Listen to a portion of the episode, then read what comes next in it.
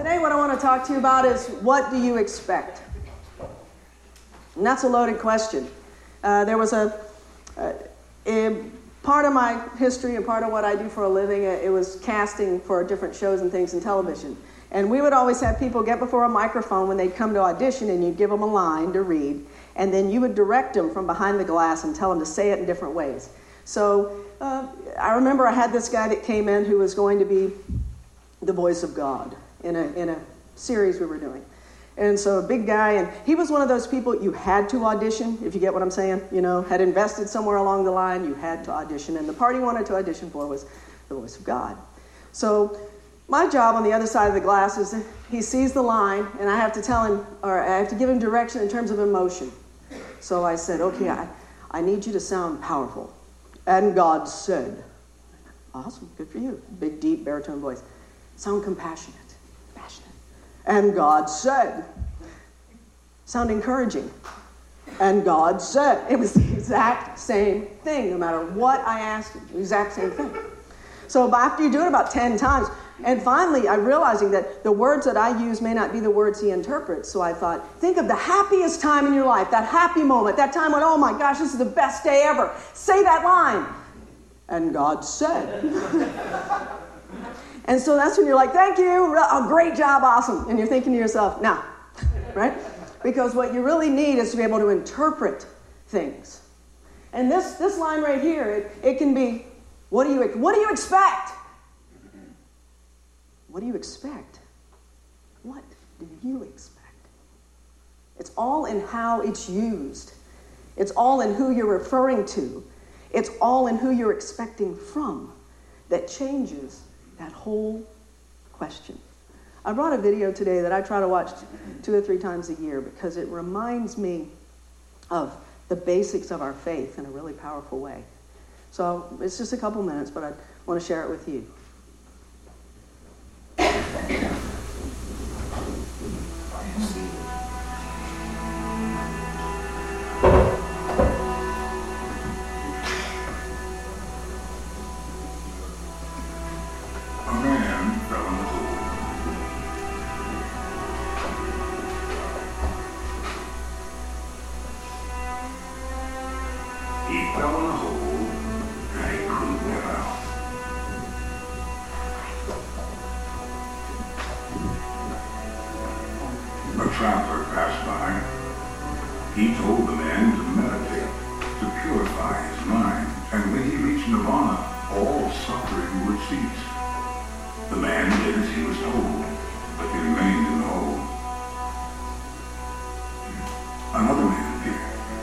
explained that the hole didn't exist, and neither, in fact, did the man.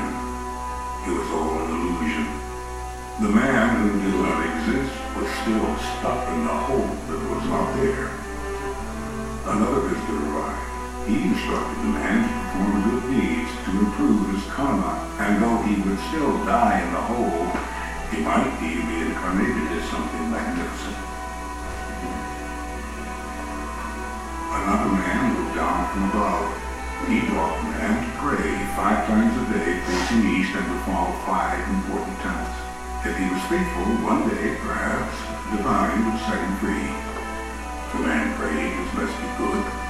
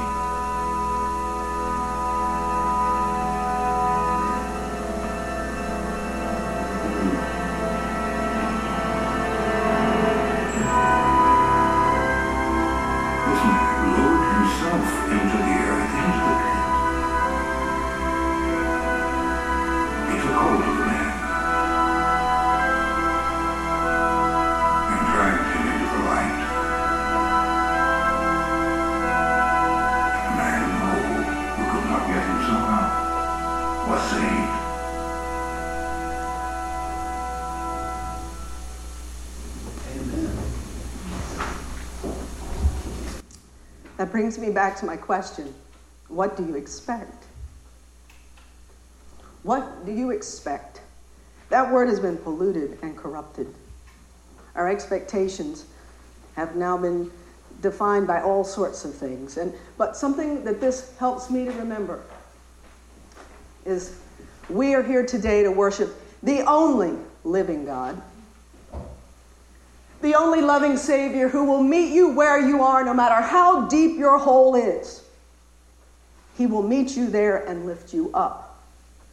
The only faith where the price of your salvation has been paid in full without you deserving, earning it, or even asking for it. That's why we're here today. And though that, that little film is emotive, and it, and it makes me feel emotion whenever I watch it because I realize that He will come and get me, that I don't have to climb the rope up the side of the dark hole, no matter what that hole is. There is hope in all of that. Do you understand the significance? The only living God. That's why we're standing singing today. Thank you, Jesus. We are not worshiping at a gravestone, we're talking about the hope that is ours today. He climbs in the hole every day for me when I find myself in that pit moment, and He will pull me out when I don't have the strength to stand up. He does it for each and every one of us, no matter where the hole is or how deep or wide its chasm. He could care less. He will be with you always. So, what do you expect? What do you expect of your faith? Well, we've taken expectation that comes with, with love of God and him, His love of you, and we've messed it up with what the world has told us. Don't have any expectations because then you won't have any disappointments. The way we treat each other, we think that's the way God will treat us. Thank goodness that is not the case. We all fall short. We, we all blow it on a daily basis. We have all had our own holes and chasms. But the world has taught us don't expect anything. When you love someone, don't expect it back. When you give someone something, don't expect a return. No disappointments. The avoidance of, of the negative keeps us from expecting good things because if we don't expect anything, then we won't be dis- disappointed when it doesn't happen, and then we won't expect something beyond what could possibly happen. So we keep ourselves in that nice level of don't hurt me,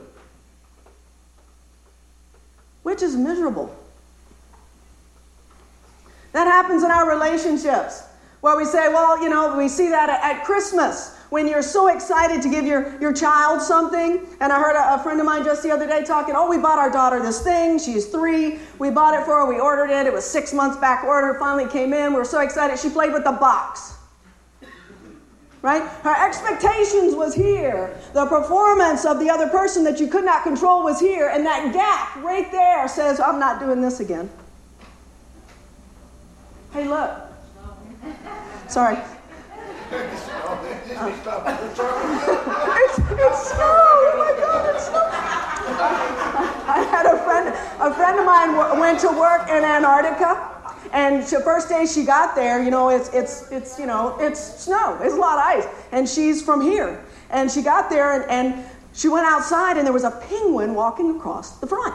And she ran back inside while all the other people were in there eating or whatever. And she said, Penguin! And they all looked at her like, oh my gosh, for real? Because they see, you know, they see him. Where are you from again? But anyway, that's me with snow. Look, okay. All right, sorry. All right. Anyway, um, uh, William Shakespeare said that expectation is the root of all heartache.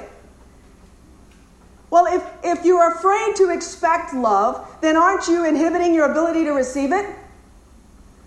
If you expect everything to be horrible, how do you receive anything positive? Because everything's got a hook to it. All right, what do you want? How many times has somebody given you something and you look at them and you're thinking to yourself, now I know there's a hook to this. I know there's something coming on the back end. What is it you want from me again? Then we get this advertisements. They talk us into everything. It's going to be awesome. We get there, and this is funny. It says rotated to the most attractive angle. They were comparing what they advertise with what you buy. We are greeted with disappointment on a daily basis where our expectations are not met. You know, you expect the Baconator to be that big sloppy thing that they had on the TV, and you get there and it's a little, right? That's the same. I'm sorry, but I heard some of y'all talking, so, all right. so, this whole facet of disappointment.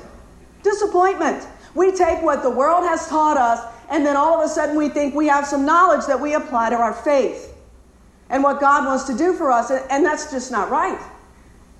I'm going to ask you, what do you expect from God? Have you taken those disappointments that you see in, in life between hamburgers and relationships, and you're just going to cut and paste that into your expectation with your relationship with the Lord? Are you afraid to expect Him to answer your prayer? I was at a hospital once praying for someone, and I, I felt I'm, I'm going to pray for healing. I'm going to speak health. When I pray for somebody, I'm not going to say, Well, Lord, if it's your will, because it's His will for me to have His will, which is the best for me, so I'm praying for the best. I had the doctor pull me outside. He goes, You know, hope, hope is just, that's a horrible thing. Hope is a horrible thing. And I said, What do you mean? And well, well, you're giving them hope. What if it doesn't happen? I said, What if it does? You're, you're not willing to risk being wrong. I'm willing to risk being right. You've got to get to that point where your expect, expector is lined up with the promises of God. Don't you be ashamed or afraid to pray right what you believe God is telling you to pray. Don't be ashamed or afraid to pray the big things into your life. Your value system of whether you deserve it or not really doesn't match up to God's opinion of you anyway, so go for it. Ask for the big stuff. When Jesus was in the boat and all the disciples are freaking out, he's asleep in the bow. Did Jesus wake up and go, "Oh my God, it's a small bateau"? Which, buddy, you now know what that is. It's a small, it's a small bateau. He said bateau. Yeah. Is, is it? Yeah, he did, didn't he? Bateau. Uh, it, it's one word. There's no hyphen. But anyway, uh, uh, it's, it's, he didn't wake up and go, "Oh my gosh, it's a small boat." It's a big sea in a small boat.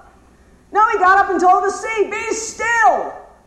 And everything that Jesus did was to teach us how to pray, how to act, how to talk, how to walk, how to believe. So he didn't get up and curse the smallness of the boat. He got up and told the big sea to stop. Amen. And it did. And if everything he did was to teach us how to do it, then big sea, stop. I'm going to believe for that. And if I look stupid at the end of the day that the big sea didn't stop and my boat got sunk, I'm going to believe that when I get rescued, there's a ship of gold going to pick me up. There is a reason. That God has a plan that may be bigger than what I can perceive or think. He's already told me that. Far more than you could ask or think. I got this. So I'm going to think as big as I can get because I already know that's a portion of what God can do. That's where I want you to get with your expectation. Our expectations are God's fortified promises.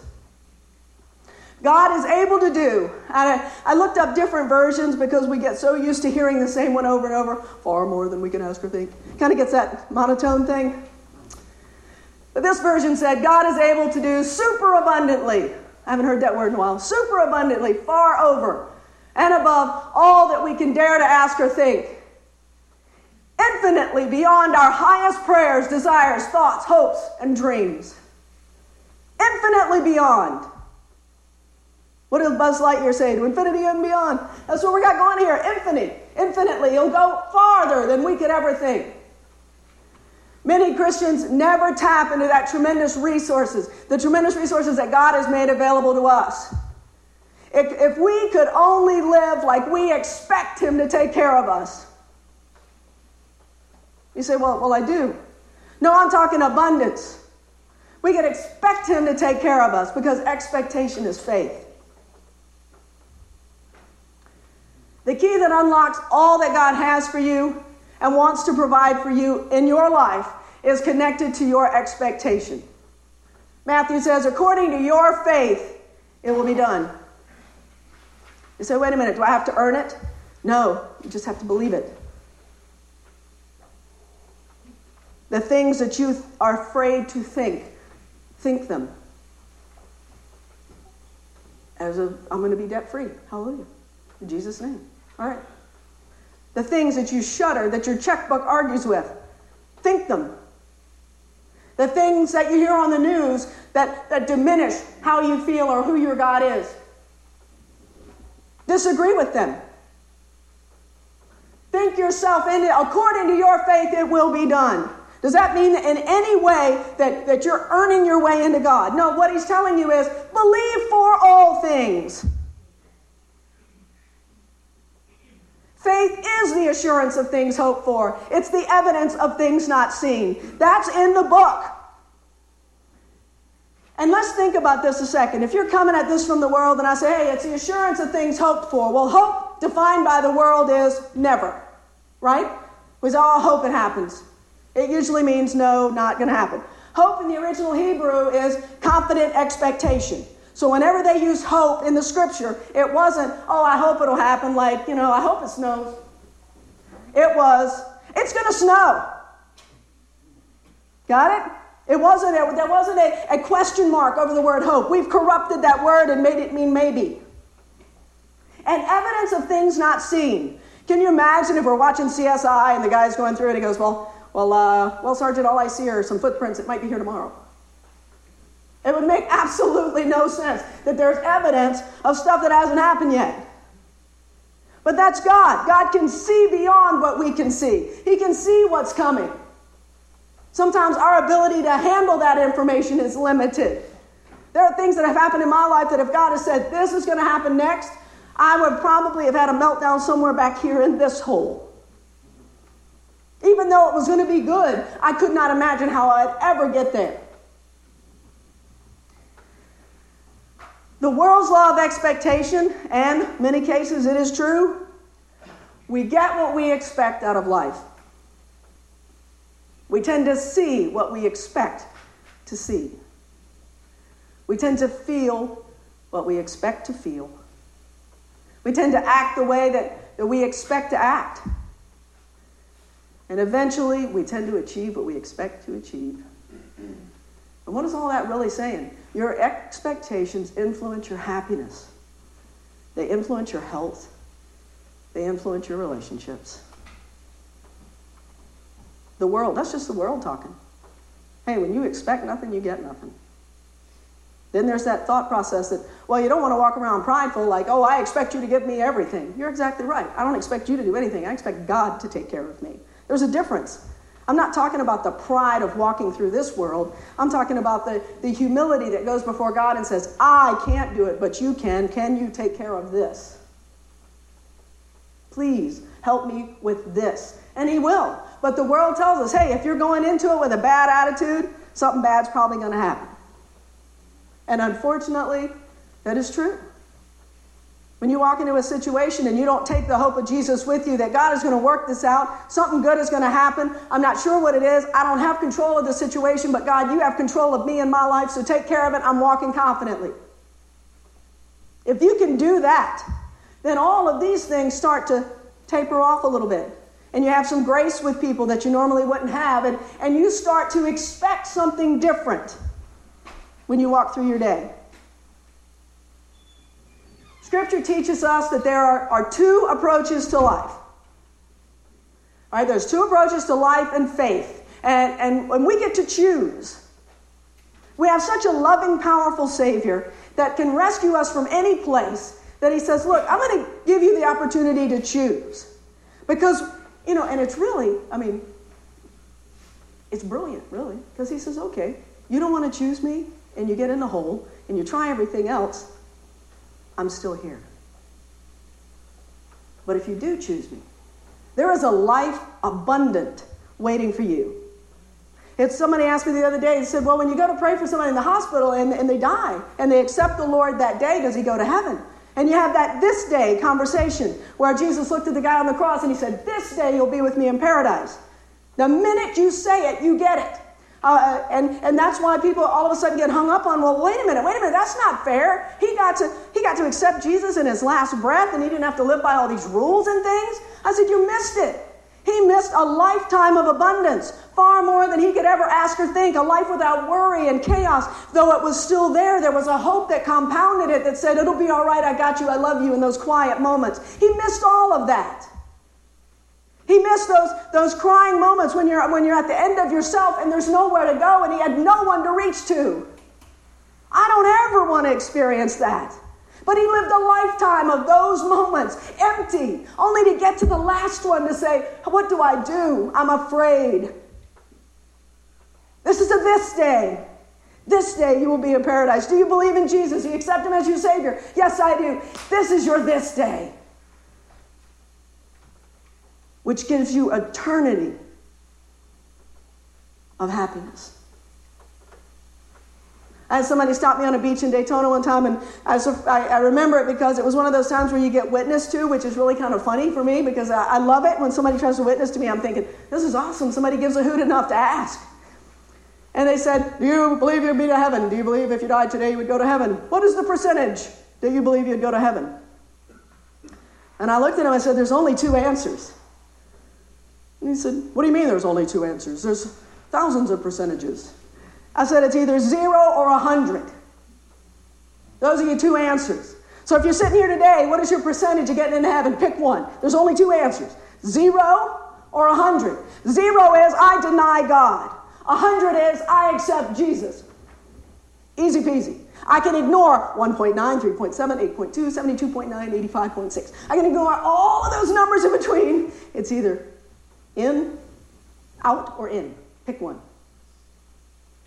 But they were trying to make it a, a mathematical equation, and the whole point was most people say 70%.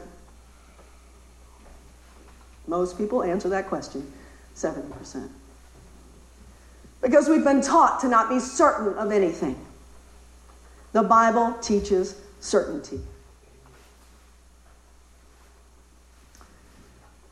We get to live by faith or by fear.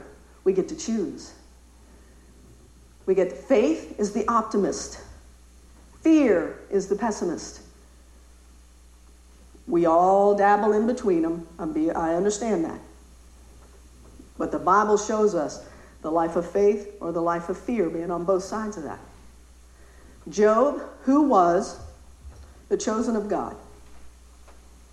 I don't know if you ever spent any time in that book, but that's, whoo, that's intense.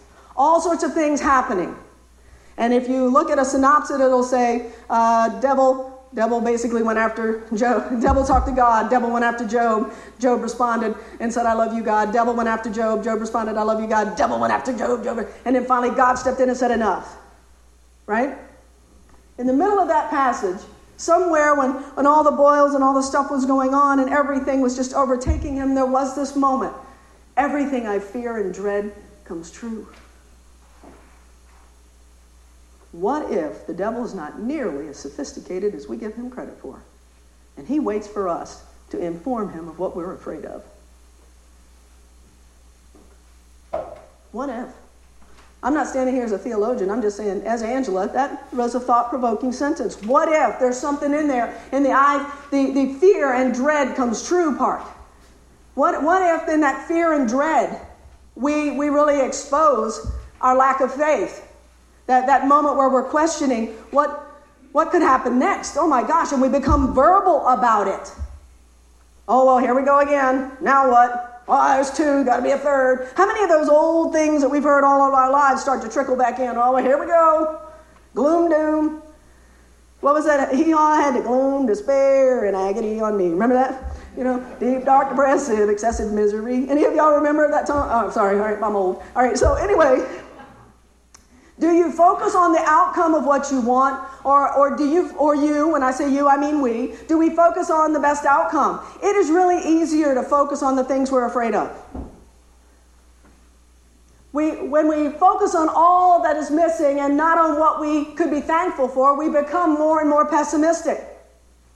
Well, I don't have this, and I don't have that, and I don't have this, and this is awful, and that's awful, and what am I going to do next, and how am I going to handle that? And, and we go on down what I call the rabbit trail of gloom and doom, where we start with, I lost my pencil, and we end up with the house burning down. Right? We, we are very good at going all the way to the other extreme because we like to be prepared. See, I'm, I'm, a, I'm one of those people. I like to be prepared. I like to have my stuff in order. I like to know where it is. I like to be prepared. If I need a pencil, I know right where it is. I got it. But what if I'm preparing myself right out of faith? What if God wants to stop it back at the lost pencil and he's whispering quietly to, to, to me, Angela's behind the couch? But I can't hear it because I'm so busy going down the rabbit trail of gloom and doom. My situation has overwhelmed things. Something to keep in mind with Job too is, is in when we're in this thing and, and he's showing how faithful he is to God and he never cursed God and it was he was very faithful in the middle of horrible things. It occurred to me as I, I read it over and over that Jesus hadn't come yet. That personal encounter, the, the, the witness, that greater cloud of witnesses. But then when we look in contrast and I look at Paul, Paul on the other hand was an optimist. Uh, I, I am eager. I'm eagerly expecting uh, while I'm going through all these trials. I have an eager expectation, he says in Philippians. Well, where is he? He is in a prison. I did a, a study on, we had to design a set once, we had to look at the prison that Paul was in, and it had a, a cesspool running right through the middle of it. Basically, all the, all the stuff would run down and go right through the prison system. It smelled horrible. Rats just to, to, take a deep, clean breath was non existent. It, it smelled of, of just rotting flesh and dead things. And, and he was standing down there going, I'm in eager expectation I live of what God is going to do. Chained to a wall around a bathroom, for lack of a better word, and he said, I, I eagerly expect God to do something. He could be cheerful even in his situation was awful. He had seen, he had seen he knew that there was a power that God had, that God had, had brought his son to earth, and that there was something big going on. He had seen, he knew that there was this, this resurrection power. He knew. There were things going on here. Paul was the encourager.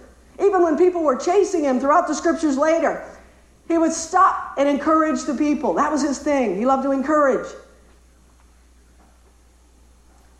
When you're expecting the best, you're honoring God.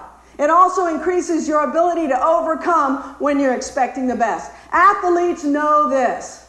They know that winning edge of attitude over ability. You know, when I was in college, I had a softball coach who'd always say, before you get up to bat, I want you to stand in the circle. I want to see where you want you to see where you're going to hit it.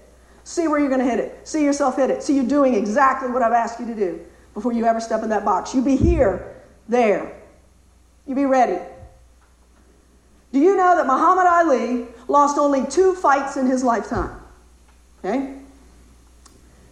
Those two losses had one thing in common. The difference from all of his other fights was in that press conference prior to the fight, he said, Now, if I lose this fight, he said that only two times in two different press conferences, and both of those fights he lost. In here, he was already overwhelmed by the information, overwhelmed by the arm reach of the guy, overwhelmed by the, his, his physical stamina, maybe. I don't know what was going on. Maybe there was some yammering in the background. I have no idea. But nonetheless, in his head, he wasn't seeing a home run. He wasn't seeing a knockout. He was seeing, if I lose, I'm preparing all of you because my pride can't take it when you write about me. So I'm letting you know ahead of time that I'm prepared for that. How many of us do that? We're worried something bad's going to happen. They're going to say, Look, I got it covered. If the house falls down and the pencil's lost, I got some over here, all right? Because we like people to know we're in control no matter what. Well, it's an illusion. We're controlling ourselves right out of God's blessings in our lives because we're so busy being proud of the fact that we're prepared for the worst, we're letting people know about it. He said it out loud. Hey, now if I lose this fight, now this is the same guy. Some, uh, what is it? You know, like a butterfly, sting like a bee, and all that. You know, all that bravado. Was afraid. Was mo- what he was more afraid of was that if he lost and you didn't know he was expecting it, that his pride would be hurt. He was already setting himself up for a backstory. I don't want to do that. I'm tired of doing that. I do do that. Nobody ever stands here with it all together, in case anybody ever wondered. Sorry, buddy, but it's the truth. Nobody ever stands here with it together. We're trying to figure it out right there with you. But what I'm telling you right now is I don't want to go into a fight talking loss. If somebody's going to come at me, if something's coming, I want God to help me be prepared, make my hands like those cartoons, you know, it's like, okay, I'm protected. I want to know that, that I'm, I'm in good shape, that God's got my back. And I don't want to diminish his power with this right here talking defeat. David, on the other hand, when he went to fight Goliath, he took five stones. Anybody know how those battles worked out? You get together, the two, the two camps would get together. Over there would be the Goliath side, over here would be the David side. They'd meet, pitch tents, camp, eat, whole nine yards. They didn't go. Then, somewhere in the process, this guy, uh, you hear murmur, they'd send their champion. One guy would step out. The David side looked at the one guy and said, Just a minute. They go back. They get to now pick their biggest adversary to take on the one they've revealed is going to be their champion. They didn't have anybody that was confident that they could take that guy out. They looked, he's huge, he's enormous. David said, I can do it. You're too little. Said, I'm doing it. Somebody has to step up. You can't walk away. If you ignore the fight, they're all going to come get us. We have to do something. I can do this. David, meanwhile, in early writings, it talked about him as a child. Every family had a weapon. That particular family was a slingshot. It talked about how he could knock a fly off a fence post with a slingshot. The kid was good. But he was little. They even got together and said, All right, look, if you want to sacrifice yourself, basically, all right. And they tried to put all the armor on him. He was too little for the armor. He couldn't carry it, he couldn't wear it. Some of that armor weighed in excess of 300 pounds. He couldn't get it on. He couldn't put the helmet on. I don't need any of that. They thought he was foolish. So he takes his slingshot and five stones. You know why he took five, right? Because Goliath had four brothers. And he knew when he took him down, if the others showed up, he had enough to take care of them all. He didn't take six, he didn't take eight in case he needed to reload. He took enough to do the job if necessary. Everybody else was saying, He's too big, we can't kill him. And David was saying, He's too big to miss. What are you talking about? He was confident. He knew that he had something that God had put inside of him that he needed to let go. And the bonus of expecting the best is it encourages others. But in this case, where it encouraged others wasn't until he stepped up and did it despite them. While they were all going, Let me protect you, let me help you, you just don't understand. You, you're too young. You don't get it. He's really going to hurt you. I don't want to go to your funeral. At some point, David, as young and small as he was, had to go, I don't need you to convince me that I can't. I need you to trust me that I can. Optimism is contagious. I tell you what, the minute the giant fell down, I bet there was plenty on his side of the camp that was rocking and rolling. It's kind of like the team you never expect to score getting a touchdown. right? We're freaking out. But at the same time, we're freaking out, aren't we all waiting for the recall? Wait, wait, wait, wait, wait. Is there a flag? Is there a flag? Oh, thank God, there's a touchdown. Right? This right here, he knew. He knew. He knew there are things God has called you to do that you know, that everyone around you will try to convince you you cannot do, or you should not do, or maybe you're not qualified to do, or they'll remind you of everything you did before you start to do what you do. If God has called you to do it, go. Learn and, and practice faith filled optimism. How do you stay optimistic? Even when everything seems to be going wrong. These six simple steps are things I am trying to engage in my own life. When you're looking at things going, Lord, what else? How, what do you want me to do? How do I handle this? Those things happen on a daily basis. We are not living in a, in a world where we're not going to have problems anymore because we're confident between that zero and 100 where we're going. We're just not in it alone anymore. Six simple steps to position yourself to receive God's best. Start your day in faith. In order for you to stay optimistic, even when everything else seems to be going wrong, whether it's work, school, family, finances, relationships, start your day with faith and expectation. Studies have shown, even out there in the world where they don't care about Bible or anything else, they said, look, that first 10 minutes of your day kind of sets the tone. Can you give God 10 minutes? And I don't want it to be 10 minutes of woe is me. I want you to find 10 minutes of thank you, 10 minutes of hope, 10 minutes of all things are possible. And you say those things to yourselves for 10 minutes and convince yourself that this book is true and real in your own life. Convince yourself, and I'll bet you from one day to the next, your thank you list starts to increase. The first couple days you're going, oh, it's hard to come up with a thank you list because my, my worries are overwhelming my thank yous. Then once you force yourself to be grateful, all of a sudden, that day two, you're like, well, thank you for this, and thank you for that, and thank you for this, and thank you. Your gratitude begins to increase as you start to pay attention. The things you never noticed. You ever look at those dolphin pictures, you know, and they say, well, if you squint and turn your head, you'll see them jumping out at the, you know, that 3D thing? It's like that. But once you see them, you can't not see them. Very similar. Get your thank yous, get your day started, give yourself 10 minutes. Let that 10 minutes grow, but I don't think it's unreasonable to ask. Give God 10 minutes. Start your day. One good scripture is In the morning, O Lord, I hear my voice in the morning. I lay my request before you and I wait in expectation. Does it say, and I wait? Period. No, wait in expectation that God's going to do something that day. That's what it says in the Psalms. It says, Look, I can bring them to you, and now not only give them to you, but now I can expect you to do something. Get your expector tuned in, revved up.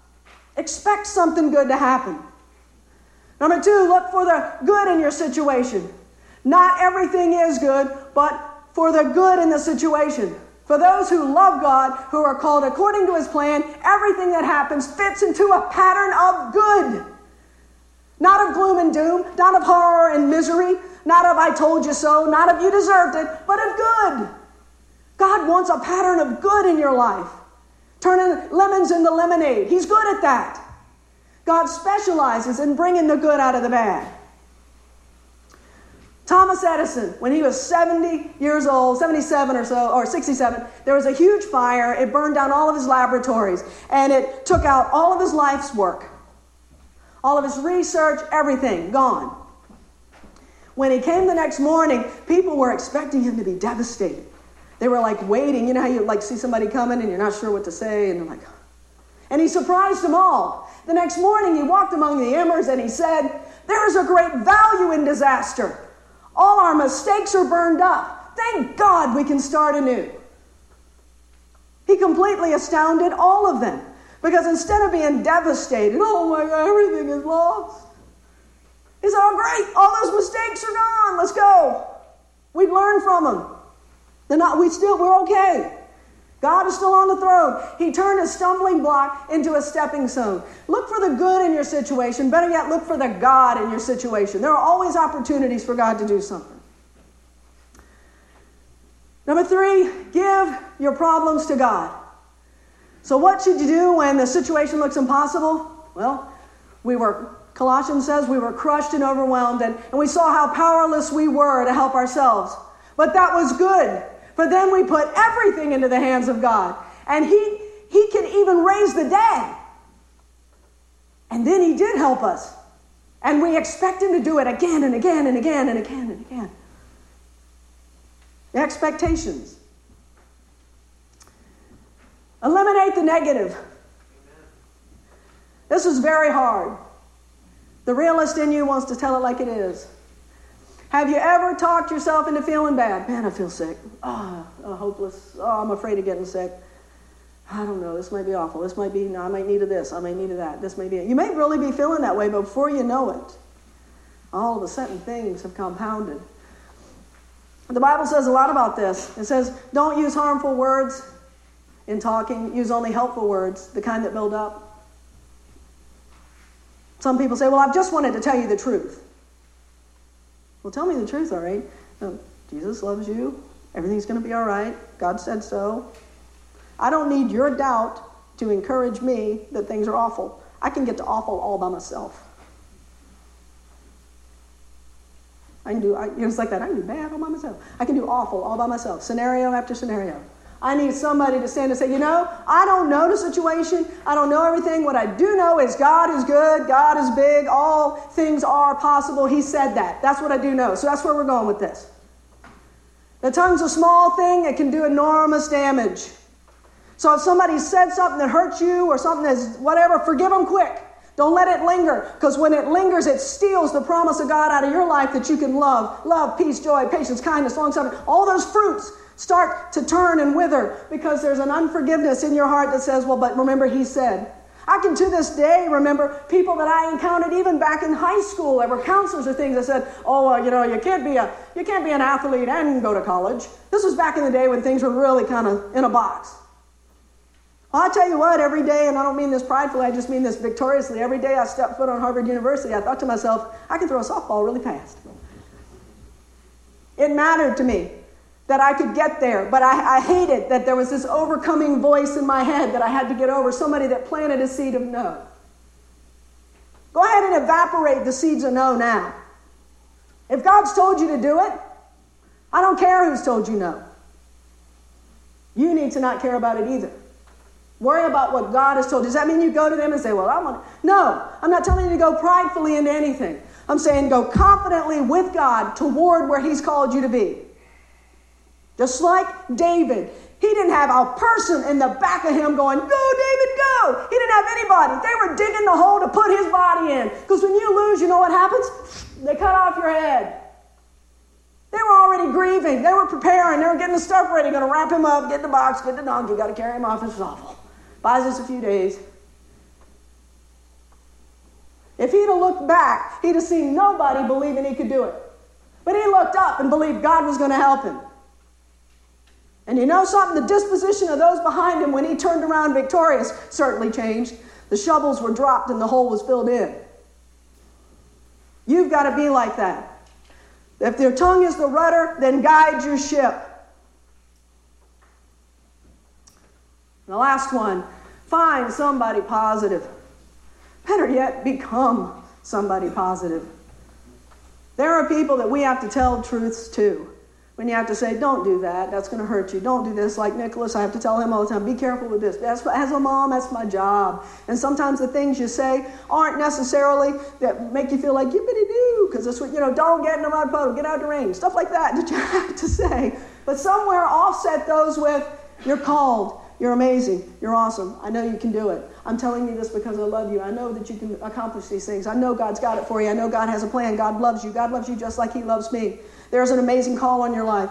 Speak call into people's lives because we all have one. It's just a lot of people haven't tuned into it yet. That, wow, I'm really good at this. I don't know what I'm supposed to do with it. Maybe that's that call. Blessed is the man who walks not in the counsel of the ungodly or sits in the seat of the scornful. Well, there's two, two uh, uh, polar extremes there. One is sitting and listening, and one is becoming one. So you got to decide who am I going to be? Who's the voice of Jesus in me going to be? And you got to remember your future. When you're discouraged and you want to be optimistic, remember your future. The Bible calls it a blessed hope that if you are a believer and you put your faith in Christ, the final chapter of your life is not written. This life is not the end. There's a heaven and a Savior. There's a story of a, a missionary in Africa, and it was back when Roosevelt was president. And they had lived their whole lives being missionaries, and they were coming home to retire. They were done. They were, they were sick and old and coming home. And when they got on the boat, it was the same ship that Roosevelt was getting on. And as they waited in line, there was the, the pomp and circumstance playing for him as he climbed aboard the ship because he'd killed a lion, he'd been out hunting. So they were all, woohoo, the president.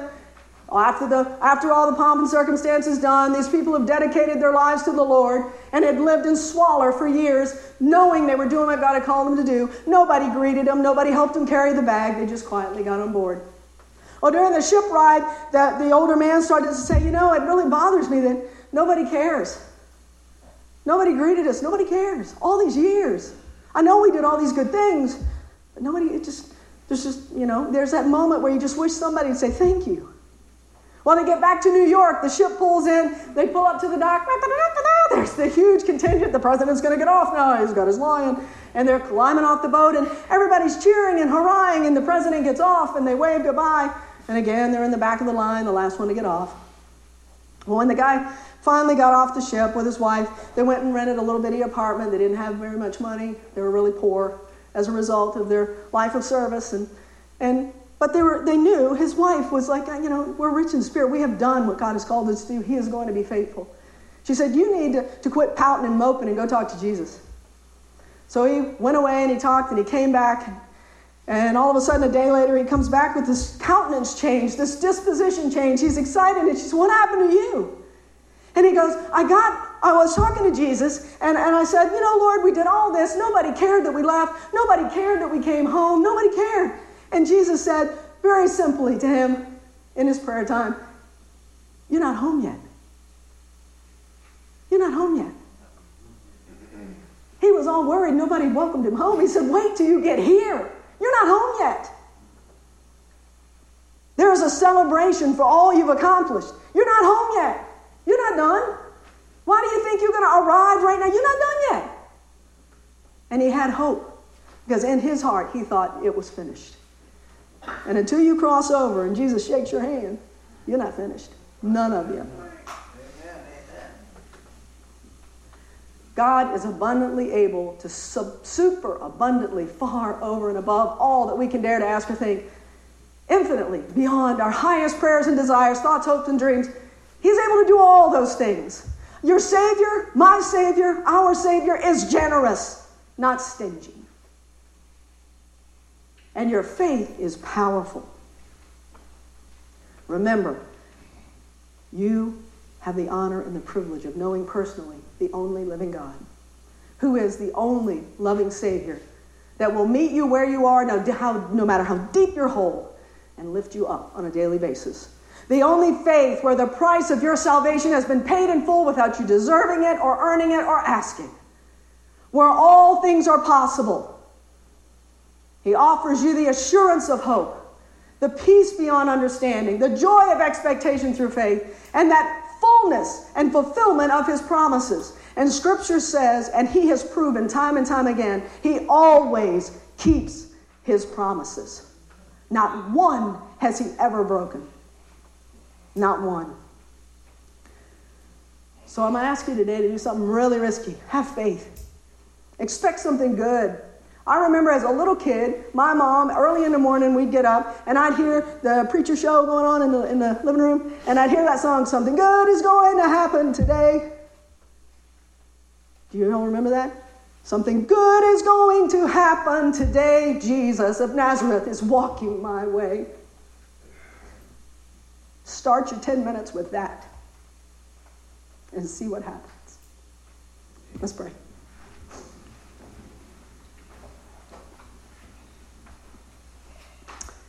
Heavenly Father, we thank you that something good is going to happen today. We thank you, God, that we now expect good things, that we expect you to take care of us, that despite what we see and our circumstances, our checkbook, our health report, whatever, we believe something good is coming out of that, that you have your best in mind for each one of us.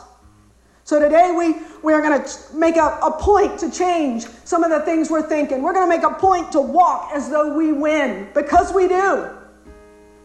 We're going to start to act like it. We don't have to walk around pretending that we are defeated because we win. We don't have to, to say, Oh, I'm, I'm so sorry, God, I, I just don't know what I'm going to do with all this worry and, and fret. I know what I'm going to do with it. I'm going to give it to you, Lord, and you take care of it because I don't know what to do. And that's okay. Because what I know to do now is to trust you for your best. So, God, if there's anybody here today and they are asked that question, where do you stand with Jesus? Are you going to heaven? Is it a zero or is it a hundred? Where are you going? There's only two answers. I pray, God, that if they're there today, right now, this moment, one simple sentence changes it all. Jesus, I accept you as Lord and personal Savior. Now your answer is 100. No longer walk with a doubt, no longer walk with a percentage less than that, because it is done, it is finished. Just like the man on the cross said, Today, this day, Jesus said, This day you'll be with me in paradise. Your this day is secure. Now live with hope and confidence of all of God's promises for you. In Jesus' name.